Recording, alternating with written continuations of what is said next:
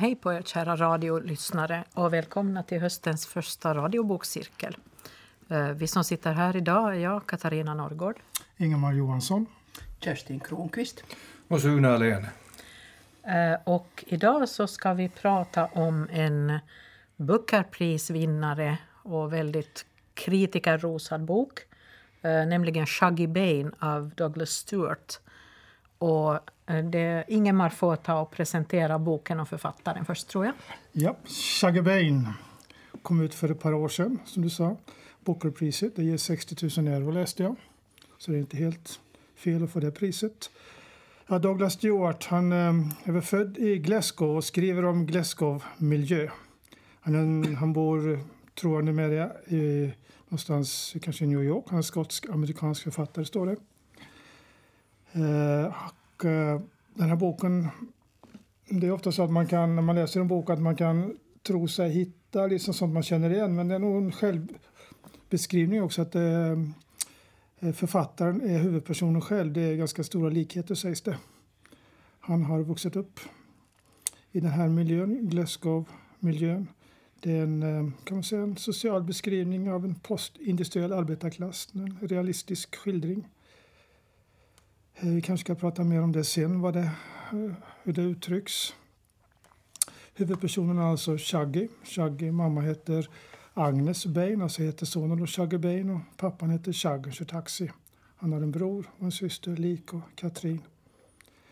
Och det här är då hans eh, debutroman. Han lär ha skrivit en andra bok som här handlar om 80-talet eh, och den nya boken som han har skrivit den heter, handlar, behandlar då 90-talet. Så ja, när boken startar då är Shaggy 15 år, det första kapitlet och sista kapitlet de går ihop. Det han är 15 år. Och så får vi då uppleva de övriga kapitlen på cirka 450 sidor eh, tiden mellan första och sista kapitlet. Sista kapitlet är han 15 år. Första fem år. Ja. Så, vad ska vi säga om det här? Vad handlar det om? Ja. Eh, jag tänker att alltså, jag har läst lite vad, vad den här recensenterna har skrivit om den här boken. Och, och, och de prisar ju den som en, en fantastisk barndomsskildring och, och en skildring av, av eh, uh, 80-talets Thatcher-tid i, i Storbritannien och så här. Och jag tycker, jo, en, en barndomsskildring men uh, nu är det ju ganska nattsvart, hörni. Jag, jag känner liksom att jo, men visst, det finns, finns det hoppglimtar, men nu är det ju en bedrövlig barndom. Uh, ja, det, det, var väl inte, det var väl en bedrövligt tillstånd för hela samhället som de mm. lever i. Ja. Kolgruvor och, och, och varv läggs ner. och uh, männen går till jobb som är klädda som gående till jobb varje dag fast de går och dricker en pilsner på hörnet, på puben. Ja. Det är, för jag tänkte nämligen på det när, när, med det jag läste. Så jag blev fastna ibland på det här språket. Det kändes liksom inte riktigt... Jag vet inte. Men jag tror, jag har lite på känn att man kanske borde läsa den på engelska och sen skulle man få sitta med en, en skotsk, engelsk, svensk ordbok för att riktigt förstå allting. Men Eh, för jag har förstått att, att på engelska så är den, är den sån att till exempel amerikanska läsare förstår ungefär 70 procent av den. Eh, den använder väldigt mycket sådana här lokala uttryck. Och jag tror att den förlorar lite i översättningen faktiskt. För jag känner att det haltar lite ibland det här svenska språket. Mm. Jag instämmer om det här med, med det här språket. Eh, men jag tror nog inte att det är bara den här översättningen. Uh, här, um, han skriver ju väldigt målande mm. om, om den här uh, uppväxten i den här familjen där mamman är gravt alkoholiserad redan i början, början av boken och sedan, sedan blir det allt värre. Uh, för, för jag fäste mig vid det att, att eh, han använder väldigt mycket såna metaforer. Vet du, att någonting är som det ena eller någonting är som det andra. Och, och, och, och jag fastnade på det så pass mycket att jag faktiskt eh, i ett kapitel så räknade jag dem. Och det var i ett kapitel så var det 30 olika sådana metaforer om att, att, att typ att äh, tänker sig flyga som en fågel eller ligger vid dörren som en bortslängd dörrstoppare eller något i den här stilen. Och, och äh, jag är lite förvånad över att, att, att den har att, att, hur ska vi säga, att den får Booker Prize för, för ett så pass upprepande liksom, språk. Mm. Jag har en, en bekant som kryddade alla sina historier med fyra ord som gjorde att de blev väldigt skojare. Och fan, helvete, jävlar och skit. Och det var lite som den här boken också. Att det finns mm. några här mustiga ord som, som läggs i, på varje sida som gör att mm. det blir liksom väldigt kraftfullt. Ja, men, äh, samma, lite samma reaktioner trots kanske inte ändå som ni har hört tidigare när vi har suttit här så är jag en sån här som retar upp mig på saker och ting i böcker. men, men eh, det här gick, har nog gått mig förbi. Och jag kan ju redan tillstå också från början att orsaken till det också att det blev på, i viss del en ganska summarisk läsning så att säga. Att den, jag skäms lite för det. Ska man sitta här och gå igenom en bok eller för att presentera en bok så bör man gå igenom den väldigt noga, liksom läsa den väldigt noga. Men det blev liksom lite sån skum och lite summariskt och på det sättet. Och det kan bero på att kanske just att det var ganska mycket, det var väldigt mycket detaljer. Mm. Väldigt mycket beskrivande detaljer om situationer liksom och hänvisning till som du säger att, att men den, den, den där saken så slapp ni höra mig att bli uppretad på i alla fall. Så det, men det är intressant att, att, att ni nämner det där. Jag. Får jag läsa lite till här då? Mm. Det står här på ett ställe, apropå bildspråket. Hon hade druckit hela dagen. Om Shaggy skulle beskriva hennes humör, ja då var det mulet, grått och mörkt, men än så länge stadigt och utan nederbörd. Han ville inte vara den som tvingade fram ovädret, så han sa nej, förlåt. Mm. Mm. Det var ju en snäll mm bild, men liksom det, var, det är den typen av bilder han använder. Men det var det där, det blev fyra uttrycksfulla orden som du nämnde att, att någon, var det din bekant som hade ja. uttryckt sig på det sättet eller vän eller vad det var. Så det tror jag också att den kan ha, det kan finnas där, just en poäng i det här. Därför att det var den miljön de levde i. Ja. Det var mycket fan och mycket jävlar och mycket helvete och det var skit. Liksom man får ändå den här att vi är här och, och, och, det är så här. Och så kan man räkna upp dem faktiskt, fast det nu står där, men ändå. Nåjo. Visst, eh, det, det är klart att, att, att det här språket ju, ju avspeglar liksom den, här, den här miljön där. Och, och, och om du har läst den eh, så där lite summariskt så, så eh, har jag ju fastnat på de här sakerna därför det är faktiskt andra gången jag läste den nu. För jag läste den för ett drygt år sedan. Mm. Första gången, men jag tänkte att jag måste eh, uppdatera mig och, och mm. läsa den på nytt. Och då, då ser man ju andra gången liksom andra saker än, än, än den allra första ja. gången. Mm. Men, jag, funderar på, jag, jag, brukar säga att jag blir vän med dem jag läser om i böcker. Men här, jag hade ju lite svårt för mamman där att bli vän med henne. Men man kan ju ändå känna att ett öde liksom som man skulle önska någonting bättre och alla var på något sätt elaka. Nej, alla var inte elaka, men det fanns många män som ville förnedra henne ja. för att stärka sig själva kanske. Då. Få någonting av henne. Några burk, några, en kasse öl så fick de lite kroppsvärme i retur. Mm. Men, det, men det tycker jag, alltså det, det är kanske lite det som stör mig med den också. Fast jag nog ändå uppskattar boken för den har liksom någonting att komma med och någonting att ge. Men, mm. men att jag brukar kunna sätta mig in i någon person. Men den här huvudpersonen, Shaggy, alltså, han har ju, det, det, är ingen vidare barndom, det får man ju mm. säga. Och, och, men man får, kommer aldrig, han är, det är ju inte så att man är inne i hans huvud, nej. Han är inte riktigt berättaren på det sättet. Eh, men eh, det är lite svårt att, att, att, komma in i honom på något vis också. Att man, man, eh, man sympatiserar inte riktigt med honom heller. Egentligen ingen. Den, den som jag åtminstone det är väl dumt att säga att man tycker bäst om någon film. Men det var nog storebror, Alexander Leak. Ja. För ja, på något vis så var det, han blev ju den som liksom fick ta allt, alla smällarna i början. Ända tills han tröttnade och konstaterade att det här går inte. Han, kommer aldrig, han kan inte rädda sin mamma, han, han måste rädda sig själv. Och han flyttade.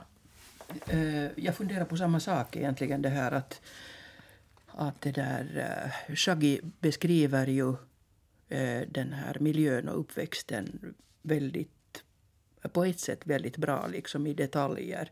Men, men det, det är inte väldigt ofta som man egentligen får, en, får tag i hur han själv på riktigt liksom känner och reagerar. Nej, precis. Eh, och, och, och det här, eh, eh, jag funderar på det ur, ur den synvinkeln. Att är, det, är, det, är det så att det fortfarande liksom... Att han inte har förmått liksom närma sig sina egna känslor ändå. Fast han har skrivit den här boken och han säger att det liksom har varit ett... Jag tror att han i ett förord där skriver att det har varit liksom en reparativ upplevelse det här och att hans syskon har uppmuntrat honom att skriva det för att liksom komma loss från det här. Så jag tror att jag, jag undrar om det fortfarande är väldigt mycket som är, är liksom ouppklarat inom honom själv. Att det är några enstaka gånger där man, där man anar liksom en, en, en verklig autenticitet som typ den här gången när, när mamman efter ett års nykterhet sen på grund av att hennes, hennes eh, då, då manliga sällskap lurar henne att dricka när hon kommer sen efter ett års nykterhet hem full och, och möts av sönerna som där, där lik blir alldeles ifrån sig av ilska medan lilla Shugibein ju kissar på sig. Det är det närmaste man kommer liksom Jo. Men är det, är det, man kan tänka sig också att det är inte meningen att vi ska tycka om det. Vi ska, vi, det är en sån miljö som, som jag tänker att jag är till medelklassen. Jag, jag får ungefär den känslan som jag tror att medelklassen har gentemot den här miljön. Eh, Och han han hjälp, fick hjälpa sin mamma att hålla balansen för att dra upp kjolen. Får jag se på det? Jag läser till här. Hon drog en målarnagel längs hans näsrygg. Så där är så stilig så. Ja, och så tog hon fram en sexpack Special Brew och drog loss en varm burk. Alltså han, han hjälper ju henne i hennes misär. Och får inte vi den känslan som man skulle få i den situationen? Att kan man ty både tycka om och samtidigt tycka illa om. Det är liksom väldigt genant, det, det är pinsamt. Jag, har- jag någon gång på ett sjukhem klätt på en man i grannskapet som var helt frisk i och för sig, alltså sunt frisk, ingen alkoholism eller så. Men det känns svårt alltså att klä på en gammal hedervärd man hans kläder och tvätta honom från topp till tå. Och här har han då sin egen mamma som har, det är både spyor och det är galla och det är liksom smuts och skit överallt. Och då tänker jag mig att jag, jag, jag som läsare får ungefär den känsla som kanske tanken att jag ska få när jag läser det här. Det blir en sak som... Man läser den bak... Ingmar brukar bara titta säga att man ska titta på baksidan på boken, vad står det där? Och det gjorde jag ju till allra först då, men att eh, när en, slutet på en mening, alltså de hånfulla blickar som de fick och de eh, fick utstå allt möjligt annat också, som aldrig låter honom glömma att han är annorlunda. Och det upplever jag det när jag läste det också. Jag har faktiskt läst åt vissa delar summa, lite summa, summariskt, men att kan den här annorlunda känslan hos Shaggy Bain ändå på något sätt kopplas ihop med mamman som ju också är annorlunda. Att de blir på något sätt båda två lite symbiotiskt till varandra. Han kommer inte ut. På den, liksom, han, han, man blir inte godkänd så som det är. Det hänvis- hänvisas ju till några burkar som man hade som dockor. Och, och eh, om jag har läst riktigt tokigt, men i alla fall han, han är liksom inte riktigt den där unga femåringen, sexåringen, sjuåringen som man förväntar sig att sådana ska vara där i det stora. Så, så det, är en, det är en intressant liksom, jag försöker liksom, när jag läser den försöker jag liksom komma på att vad är det som gör att han är där och han kommer hem och han står ut med det och han beskriver som, det, som vi just läste också att jo, det är mulet och grått men det har ännu inte börjat regna. Liksom, att den, jag, jag kan det här och hålla liksom den här nivån då på något sätt. Så att det blir ett inom citat drägligt hem eller tillvaro. Hade han något alternativ? Ja, det är ju det som är frågan. Det är det är egentligen, du ställer frågan med bara några ord och jag sitter och förklarar, försöker för, med, ställa frågan med så många infall som möjligt. Att hade han något alternativ? Fanns det någon möjlighet? Kunde han sticka iväg och på vilket sätt då? Ja. Sen, ja, nej, men jag, kan, jag ska återkomma till lite andra saker för att det, det, det, det har väckt nog en del känslor. Det här vill jag hävda. Ja. Men alltså, boken i sig slutar väl hoppfullt. Ja, det är ett vackert slut. Ja. Jag tycker det var otroligt, det sista, kap sista kapitlet. Det, det, det är på något sätt vackert. Det är ja, inte metaforiskt, eller liksom inte, inte euforiskt heller, men det är, liksom, det, det är på något sätt vackert. Det finns någonting där. Ja. Jag, tänk, jag, jag, jag tänker åtminstone inte avslöja liksom slutet, det är kanske inte vår uppgift här, utan vi ska, vi ska försöka inspirera till att ta sig an de här 450 sidorna av de som lyssnar på det här. Eller 383 om man läser den som e-bok. Ja, den blir kortare då. Den blir kortare ja, då. just det. Ja, ja. Konstigt va?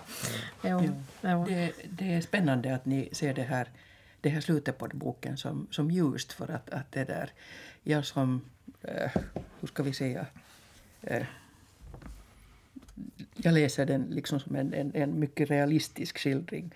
Och, och, och det här, för mig är det här sista kapitlet kanske eh, känns lite tillrättalagt. Men, men det är sen en, en, en annan, annan historia. Det har du nog rätt i, jag kan hålla med dig där. Men jag var liksom där när jag började komma igång på det där och tänkte att nu ska jag se- se hur det här egentligen går då. Så då blev det när... Det är liksom vackert skrivet men här har vi igen detta att jag har inte läst boken fullt ut en gång. Men nog läst den. Men här, du har läst den två gånger. Och då, då får man den här känslan. Det var lite samma som när vi...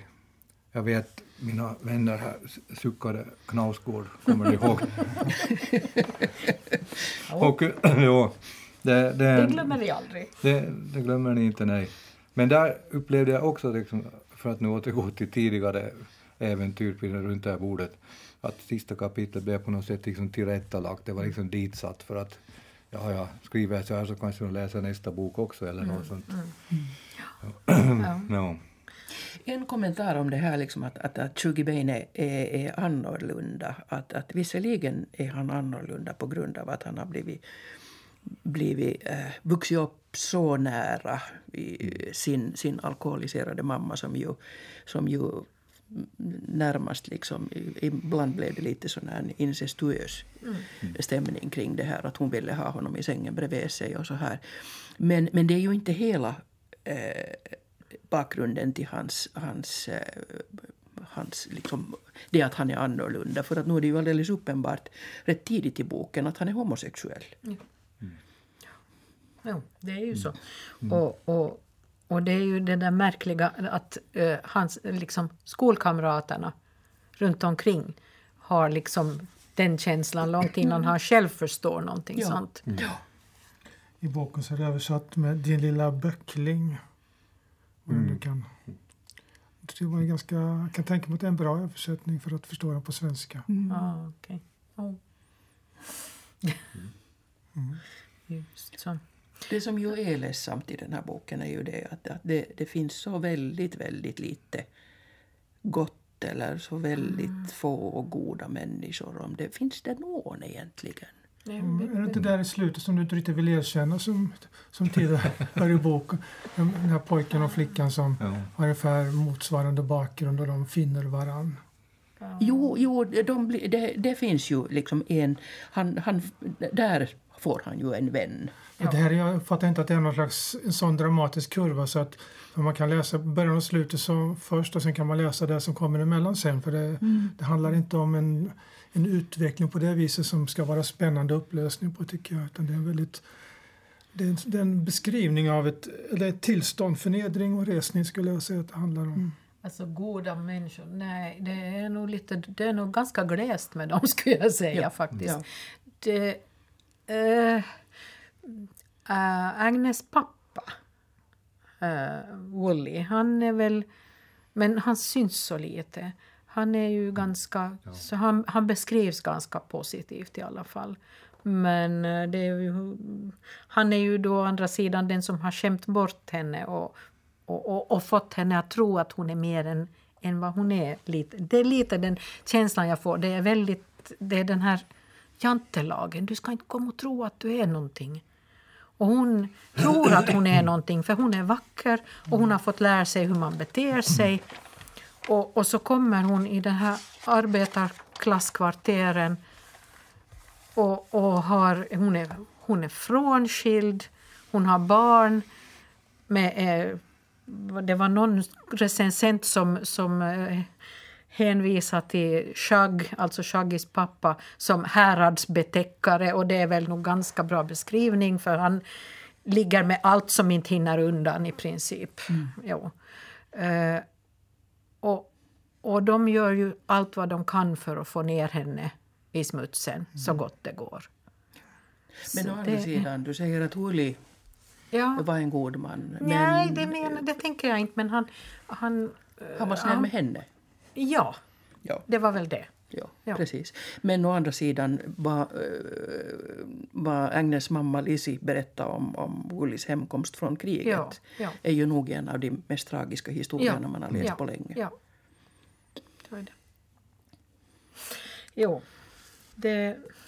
Nej, det finns inga riktigt goda människor i den. Det finns människor som gör mindre illa än andra. Det är kanske så långt kan jag sträcka mig. Men vad, Det vad, finns såna som verkligen anstränger sig hårt för att dra ner andra. Mm. Och det finns såna som inte jobbar så hårt på det i alla fall. men hur var det med de här i, på AA-mötena då? Var de, Mm. om du ska hitta liksom godhet. Ja. Jag, jag vet inte godhet, men ska vi säga... ehm, jag saknar liksom någon form av hopp. mm, Nå, det fanns det där ena året när, när, när Agnes var nykter. Men man anar ju hela tiden att Ja. det här kommer inte att sluta bra. Nej. men Nej. alltså, hon är ju ganska dominant som figur i boken. Mm. Och det är, lätt, det, det är inte så lätt att frigöra sig från henne. Så då tänker jag att ja, men det, det, den går ju ut för hela tiden. Mm. På det viset så är det ju kanske det är en dominerande tråd. Mm. Att hon, alltså det, det går bara, blir bara sämre. Och det, det känns i hela kroppen när, det blir, när hon blir lurad att dricka igen. Och det, det är en ganska utdragen process för henne. att Först står hon ju emot och sen så... Ja, hon, hon dricker lite. och jag kan tänka mig att en alkoholist vet precis hur det funkar. Jo, jo, jag menar, det går ju precis så där som det går med alkoholister. Det vill säga att hon dricker alldeles lite och sen plötsligt märker hon hur underbart det är. Mm. Och sen är det färdigt. Och det känns Ja. jobbigt att vara med i den processen tycker Ja. jag. Visst är det det. Ja.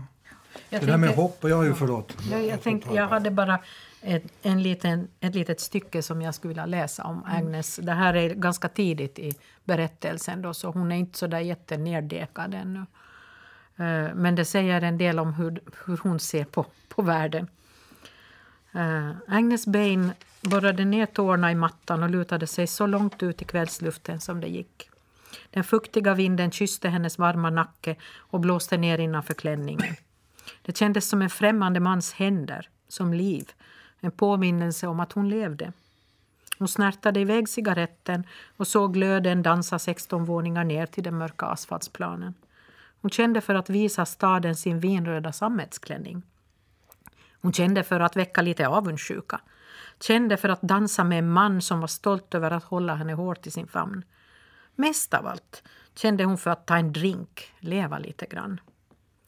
Hon sträckte på vaderna, lutade höftbenen mot fönsterkarmen och lät fötterna dingla i luften. Kroppen tippade framåt mot gatornas gyllene ljus och Hon kände hur blodet rusade till ansiktet. Hon slog ut med armarna och i en kort sekund flög hon högt över staden. Ingen la märke till den flygande kvinnan. Hon funderade på att luta sig längre ut, testade tanken för sig själv. Det skulle vara enkelt att låtsas att hon flög. Tills skillnaden mellan att flyga och falla blev uppenbar och hon krossades mot asfalten. Mm. En, eh, ja, en, en kvinna med, med många, många tankar. Det på något sätt så blev det lite när jag läste så...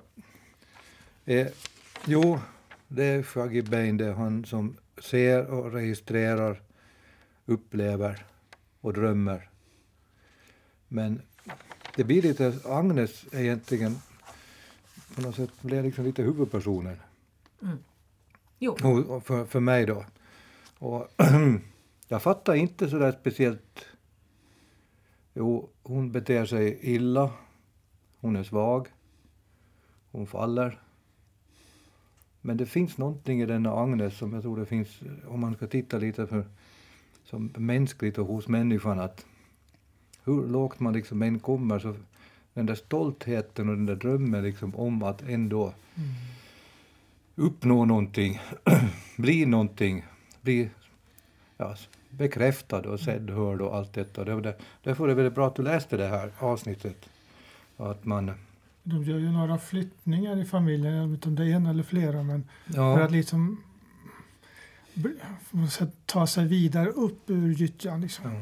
ja, men det finns hos Agnes tycker jag någonstans den här stoltheten och på det sättet, eh, det var, på det sättet jag gjorde vissa anteckningar som jag ska försöka komma ihåg också på det här. Att, att eh, alla den här ångern och, eh, det, det, det här ordet skam igen.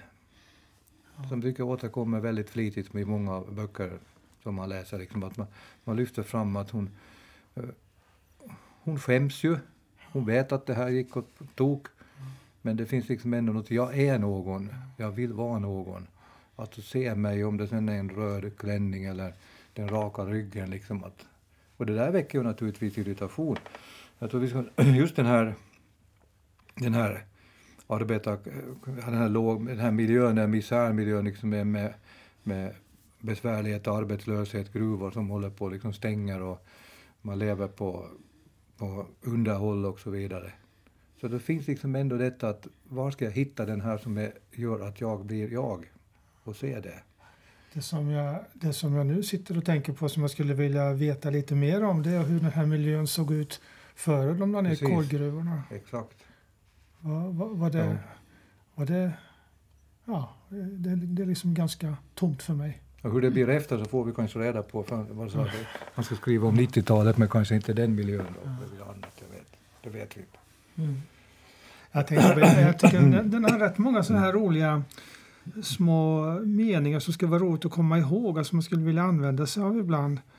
Det finns en, eh, egentligen spelar det ingen roll i vilket sammanhang det är, men det är liksom det här så, det handlar om en profession också, som att man förstår en sak bättre genom att först- gå lite utanför sig själv och se det från ett annat håll och det står så här då. Ljudet av klämtande ölburksklockor fick henne att stråla av förundran som apostlarna efter återuppståndelsen. Det var många metaforer på en gång. Jag skulle vilja Det komma var- ihåg den där, men jag gör väl inte det. Nej. Får skriva upp den. Tatuera in den på armen. Jo. jo, det var många metaforer på en gång och, och det är kanske, det, i, i något skede tyckte jag att det, det, det blev lite väl många efter varann.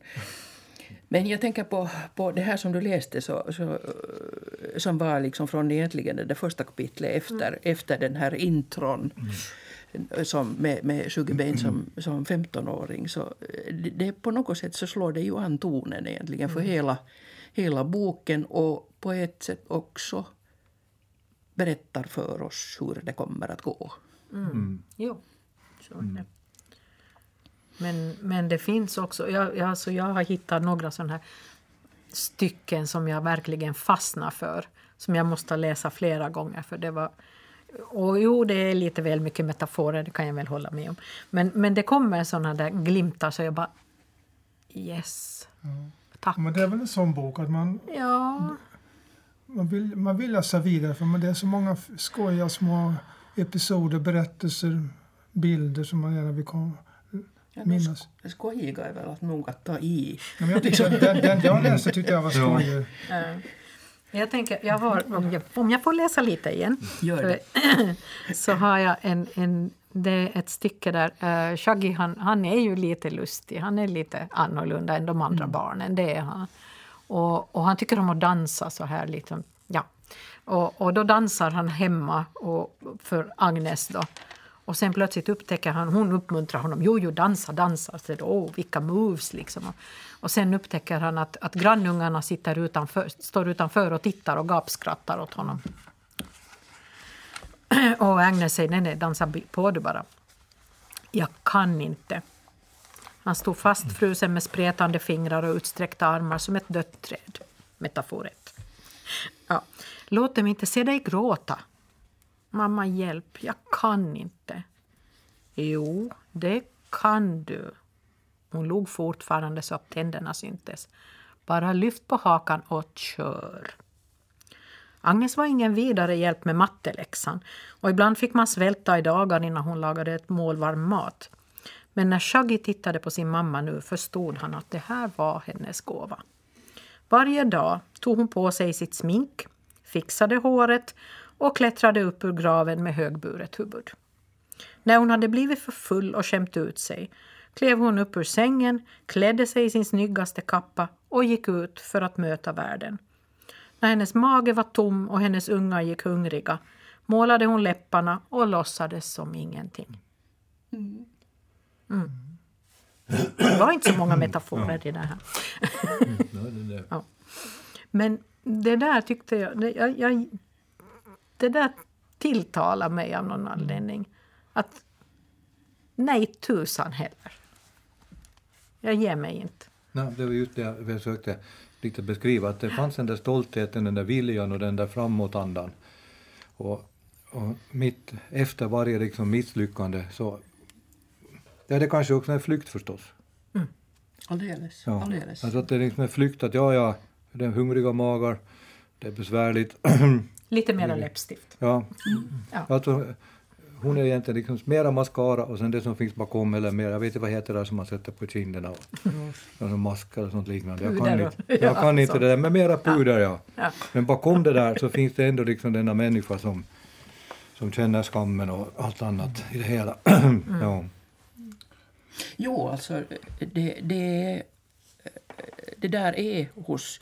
Det är på ett sätt för Agnes en styrka. Men å andra sidan är det ju hennes, hennes svaghet på det sättet att, att, att det blir ju...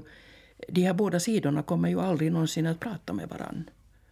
Att, att eh, hon, hon, då när hon sätter på sin, sin makeup och, och, och, och mascara och, och, och drar upp sina strumpbyxor och, och, och drar på sig sin fina, fina violetta kappa. Så då, då, hon förnekar ju att det där andra finns. Och det måste hon ju göra förstås. Det måste hon ju göra, men, men det, det är ju en, en konflikt i henne som aldrig blir löst. Ja, alltså, det finns så många sätt att läsa den här på. Men ett sätt är att läsa, på, läsa den som en social skildring av hur, vad gör man i en sån miljö som där, där allting är, är, är, är gyttja. Liksom. Ja, du menar det där helikopterperspektivet liksom på det här samhället? Ja, Ja. Jo, det är ju en, en nivå i den här boken. Men, men nu är det ju också en, en skildring av, av, av personliga öden. Där ju faktiskt Agnes blir huvudpersonen. Och, och eh, alla dessa stackars medberoende där omkring liksom far illa. men alltså det är inte bara... Ja, vem är nu medberoende av vem? Alltså, det är ju liksom, Det, det är ju liksom en, en hel... Det är ju det som är gyttjan liksom. Jo, jo. Som ringar på vattnet. Ja. Utan- Men alltså det, det, det på, om, om nu författaren på något sätt har många drag av, eller om, om huvudpersonen har drag av författaren själv, så eh, författaren själv lever ju då som en modedesigner, fram, tydligen då framgångsrik modedesigner i, i USA. Mm. Så det är liksom, om om man går på författaren så har det ju gått bra för honom. Men, Men det är ju han, frågan väl, om, det, om det, man ska dra så långa paralleller i en bok. han har ju sagt att den är delvis självbiografisk. Mm. Den är inte... Han, han har nog tagit sig friheter med, Mm, med, med berättelsen förstås. Mm. Ja. Men ja, Ja, det, jag har en liten grej, jag vet inte vad klockan är nu, men att det... När, man lä, när jag läser en bok så tänker jag ofta på vad vill den här säga mig idag? Jag tycker det här är en otroligt... Det här är en viktig bok, det här, det här borde många läsa liksom.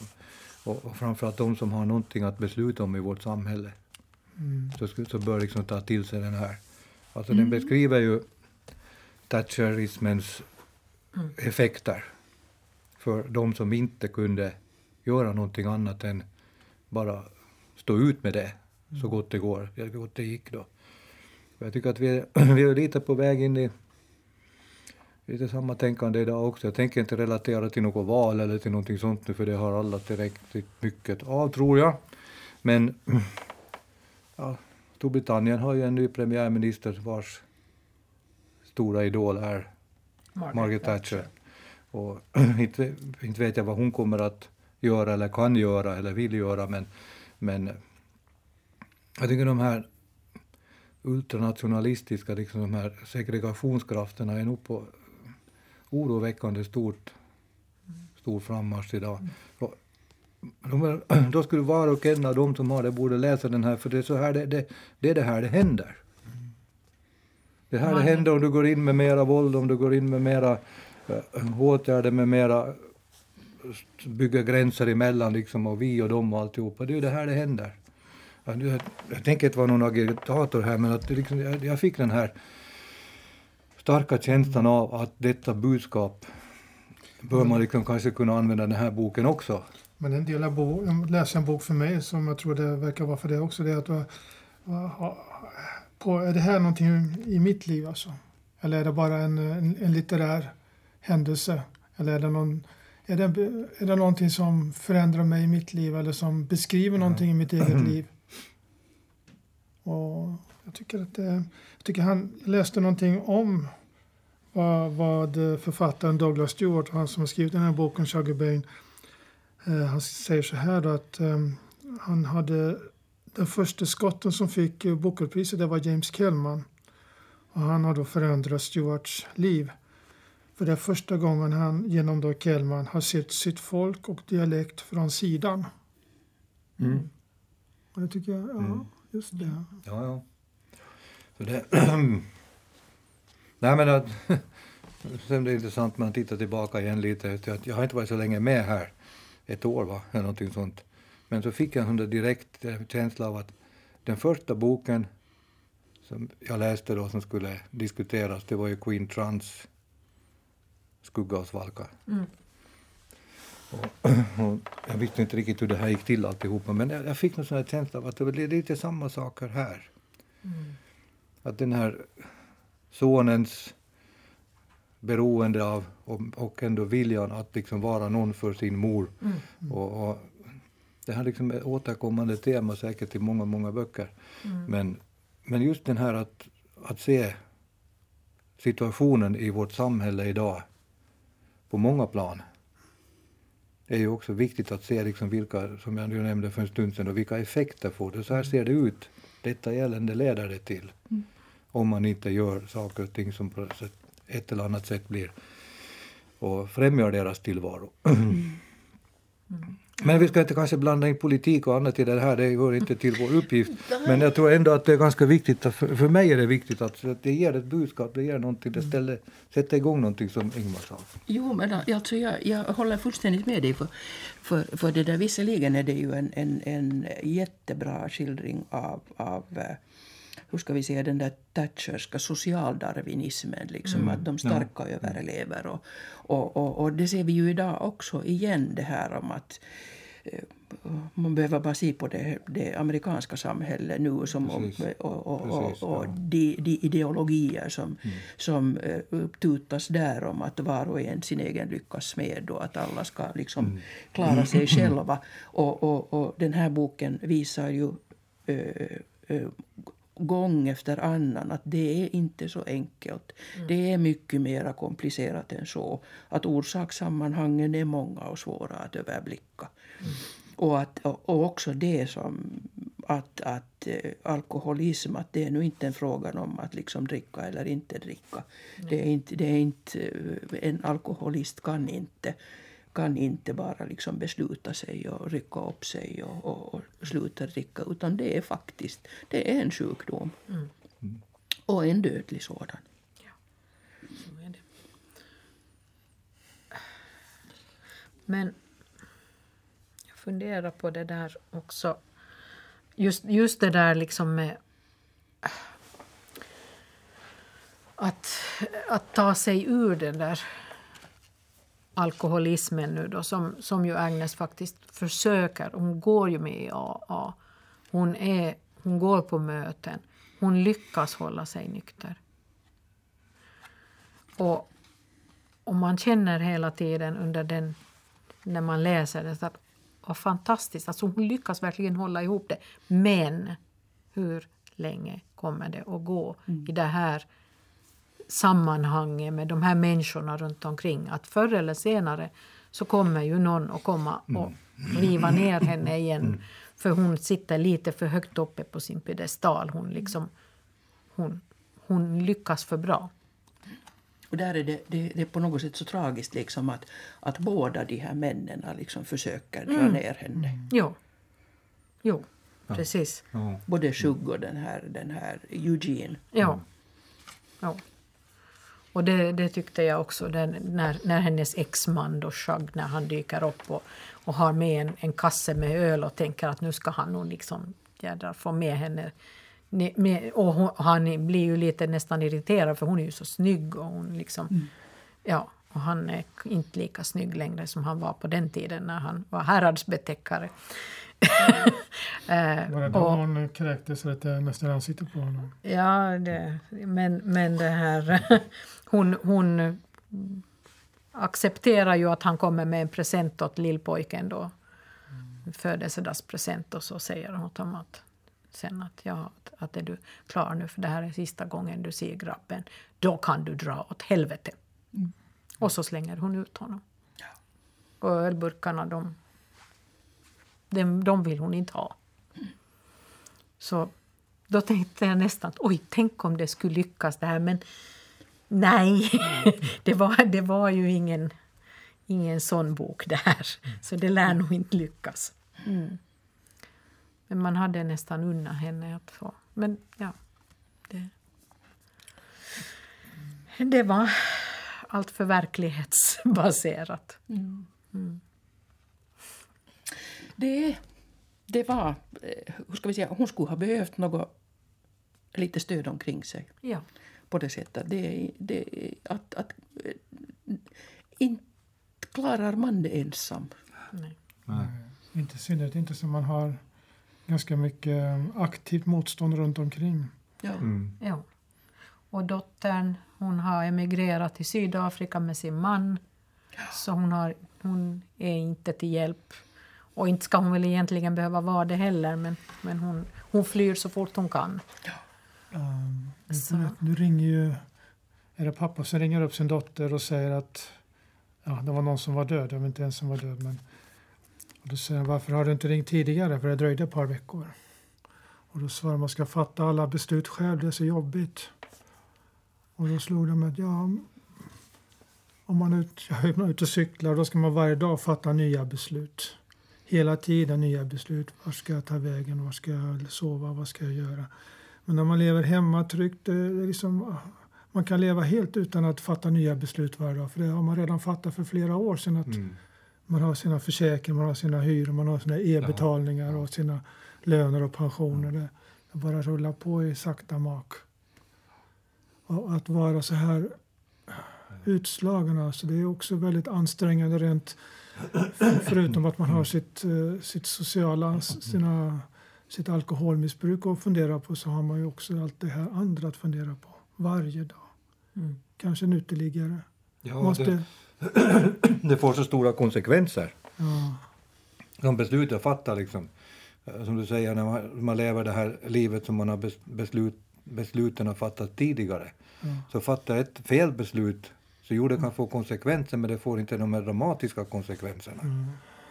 Som man kan tänka sig att just den här boken också pekar på. Att komma tillbaka sen efter ytterligare ett misslyckande eller efter ytterligare att det här höll inte som nämner om det här året när hon var nykter. Ja, då får det liksom sådana dramatiska konsekvenser. Så det där var en mycket bra iakttagelse tycker jag. Det, krä, det krävs ganska mycket. Ja, man ska vara frisk för att orka vara sjuk ungefär så. Ja, Exakt. ja Just det. precis. Ja. Ja. Så är det. Eh, Jag tänker på... Det är ju det där hur, hur långt ner det, det far också, liksom allt det här. Hur, hur långt ner på botten kan man komma riktigt? Ja, det beskriver den här boken ganska bra. Ja, jag skulle Ja. säga det. Men, men ja, alltså det är ju... Jag tänker så här. Agnes är nog egentligen kanske mera huvudperson än vad Shaggy är, för han bara not, han noterar, han försöker hålla reda på henne sen när han blir lite äldre. Men hon är ingen, ingen pers, huvudperson som man omedelbart sympatiserar eller tycker om. Men man kan absolut inte titta bort från henne. Hon är liksom en... en, en de brukar säga på engelska någonting ungefär att det är som it's like watching a train wreck. Det är liksom en tågolycka som pågår hela tiden Ja. och man kan inte titta bort. Ja. Det här är nog en bok som kommer att stanna kvar väldigt, väldigt länge. Den, den bor nog hyresfritt i mitt huvud nu i alla fall. Jag har en liten fråga där nu, eftersom jag läste på jag läste om den här boken också, lite olika. Ja, den, naturligtvis så kommer den här att bli film. Och det är redan, liksom, tror jag, nog bestämt också. Jag vet inte, men, men den ska bli film. Jag vet inte vad det stod det Det där. blir säkert någon Netflix-film eller något. Ja, eller det kan bli en, vet? ja, jag vet inte, men film. Men dialogen är ju ganska... Den, den ger sig ju. Ja, det var dit jag tänkte, men kommer, nu har ni läst den här väldigt noga, du har läst den två gånger, Kerstin har läst den två gånger. Och ni har läst den väldigt, jag har läst den lite mer, ännu ytterligare en gång då, vissa avsnitt summariskt. Kommer ni att se filmen? Så jag tycker ju det är säkert möjligt, men boken är ju ofta bättre än filmen. Så det, de bilder jag har i huvudet är säkert bättre än filmen. Mm. Ja, tveksamt. Är tveksamt. tveksamt, jo. Jag, är- jag är inte så där jätteförtjust i filmer som får en att må mm, lite, lite dåligt. Och jag avskyr... Alltså böcker eh, är en sak, men filmer med barn som far illa, oh, det är så svårt. Ja. Ja. Barn, barn och djur som far illa, det är liksom ett nej för min del. Tack, tack så Ja, det- mycket. Inte på film. Det är det med bevekelsegrund, men jag tänker liksom på att Mm. eh, det är ju precis det som Ingmar var inne på, att, att de bilder jag skapar liksom i mitt huvud, det är mina bilder. Utifrån det som författaren liksom i boken då tar fram. Mm. Men en manusförfattare delvis ändå till filmen, eller en regissör framför allt, de får ju helt andra bilder, kan få helt andra bilder. Men om Kaurismäki gör det så kanske jag skulle säga. Vad sa du? Om Kaurismäki gör det så... Kaurismäki, ja. det, det är inte så mycket dialog här heller, nej. Va? Det är inte så mycket ursäkta, dialog i den här heller kanske, så att Kaurismäki kanske klarar av. Mycket, få, mycket svårdomar och, och vodka och... Ja. Ja. Ja, nej, men jag tror inte att det blir hon, Tveksamt. han som gör det, men att... Eh, kan det vara tvärtom också, att om man nu ser filmen och sen läser boken, så då... Vad är det här för skildring? Mm. Ja, Det är en- intressant liksom, när det gäller just böcker som blir filmer, Mm. tycker jag. Ja. men då, det, är- det måste väl um, skalas ner lite. Om det ska Ja, bli film. ja, ja, jo. Det, Jag väntar på mina bilder och de kommer kanske inte. Då blir jag lite besviken. jo, man blir det. Mycket besviken blir man. Mm. Jaha, ska vi ta och börja knyta ihop säcken här då? Vad, vad säger vi om, om boken? Rekommenderar vi den för lyssnarna? Ja, alltså jag tycker den, den ska läsas. Mm. Så att eh, har man möjlighet att, att skaffa den och eller få låna den så ska man ju absolut läsa den. För den har, det är ju både en, en skojig bok och sen har den ju eller skojig tycker kanske man kanske inte, men det är en, en bra bok och sen så har, beskriver den ju ett socialt eh, sammanhang som, som man liksom får repetera lite. Mm. Ja, jag funderar på att läsa den på engelska. Jag tror att den kanske skulle ge mera då, men vi får se. Jag håller med dig. Mm. Det, det, allt oftare så är det så att, att, att läser, läser jag en översatt bok från engelska till svenska så märker jag att, att jag hellre skulle läsa den på, på originalspråket. Eh, och, och jo, den är läsvärd. Men, men den är ju liksom, hur ska vi säga, med en triggervarning på det sättet att, Absolut. att den är jättejobbig. Ja. Men Man ska inte, man ska inte un, här, vika undan för det som är jobbigt, tycker jag. Och, frågan är om inte kanske, ja vi får se hur det går. Men skulle, med allt det här som vi har pratat om nu så skulle jag faktiskt vilja läsa den noggrant. Mm. Och det får räcka med en, som en uppmaning till de som lyssnar att jo, ni ska läsa den här. Och jag skulle gärna också ha den som obligatorisk läsning för beslutsfattare på hög nivå. Oj. Jo, ja, jag instämmer. Jag instämmer. Den har nog liksom ett politiskt värde också. Ja, just med konsekvent tänkande och Ja. annat. Mm. Det skulle vara roligt att läsa den på engelska, kanske inte hela boken men några sidor och se. vad- Mm, det kunde man tänka sig, ja. Bra tanke. Just så. Men då tror jag vi avslutar för den här gången och, och det här eh, till nästa gång då i oktober så kommer vi att, och då kommer vi att diskutera Gerda Antis bok Alla mina dagar. Eh, Så vi får tacka för oss för den här fina septemberdagen där det ösregnar där ute. Eh, Vi som har suttit här idag så är jag Katarina Norrgård. Sune Ahlén. Kerstin Kronqvist. Och Ingemar Johansson. Tack och hej!